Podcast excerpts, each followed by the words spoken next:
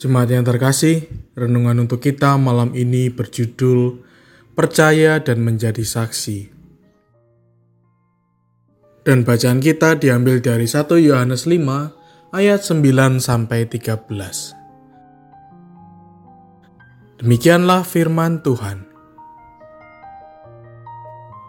Kita menerima kesaksian manusia, tetapi kesaksian Allah lebih kuat. Sebab demikianlah kesaksian yang diberikan Allah tentang anaknya. Barang siapa percaya kepada anak Allah, ia mempunyai kesaksian itu di dalam dirinya. Barang siapa tidak percaya kepada Allah, ia membuat dia menjadi pendusta. Karena ia tidak percaya akan kesaksian yang diberikan Allah tentang anaknya. Dan inilah kesaksian itu. Allah telah mengaruniakan hidup yang kekal kepada kita, dan hidup itu ada di dalam anaknya.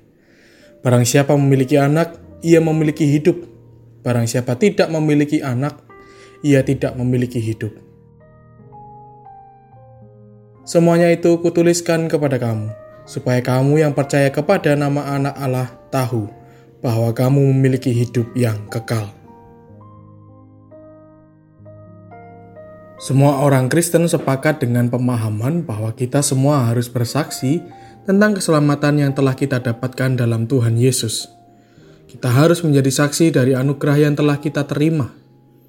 Tapi juga sekaligus tidak sepakat dengan cara yang harus dipakai untuk menyaksikan keselamatan yang diberikan Allah kepada ciptaan.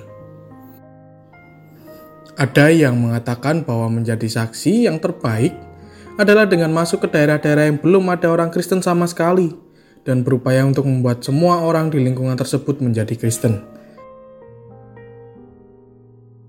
Ada juga yang menggunakan cara bercerita kepada semua orang yang ditemuinya, mengatakan bahwa hidupnya diselamatkan oleh Allah, serta sekaligus mengajak orang untuk menerima Kristus. Selain itu, ada juga kelompok Kristen yang mengatakan bahwa penginjilan atau bersaksi yang paling baik yaitu melalui kehidupan yang senantiasa terarah kepada Allah.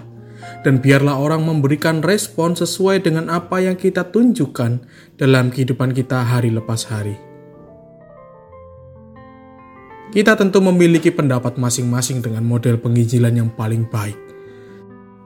Terlepas dari cara yang kita pilih, hal paling utama yang harus kita miliki adalah hikmat dari Allah. Biarlah dari setiap hal yang kita lakukan saat bersaksi tentang keselamatan dari Allah, untuk orang lain, mereka dapat merasakan sapaan firman Tuhan, bukan semakin membuat nama dan kedudukan kita yang besar. Namun sebelum melangkah lebih jauh, marilah kita hidup sejalan dengan keselamatan yang telah kita miliki. Bertanggung jawablah terhadap kehidupan kita yang sudah diselamatkan. Yakinlah pada Kristus teruslah tumbuhkan iman kita. Hiduplah dalam hikmat Allah agar kesaksian kita tentang keselamatan dari Allah dapat semakin memuliakan Allah, bukan diri kita sendiri. Demikianlah renungan malam ini. Semoga damai sejahtera dari Tuhan Yesus Kristus senantiasa memenuhi hati dan pikiran kita. Amin. Jemaat yang terkasih, mari bersatu hati menaikkan pokok-pokok doa yang ada dalam gerakan doa 21 GKI Sarwa Indah. Mari berdoa.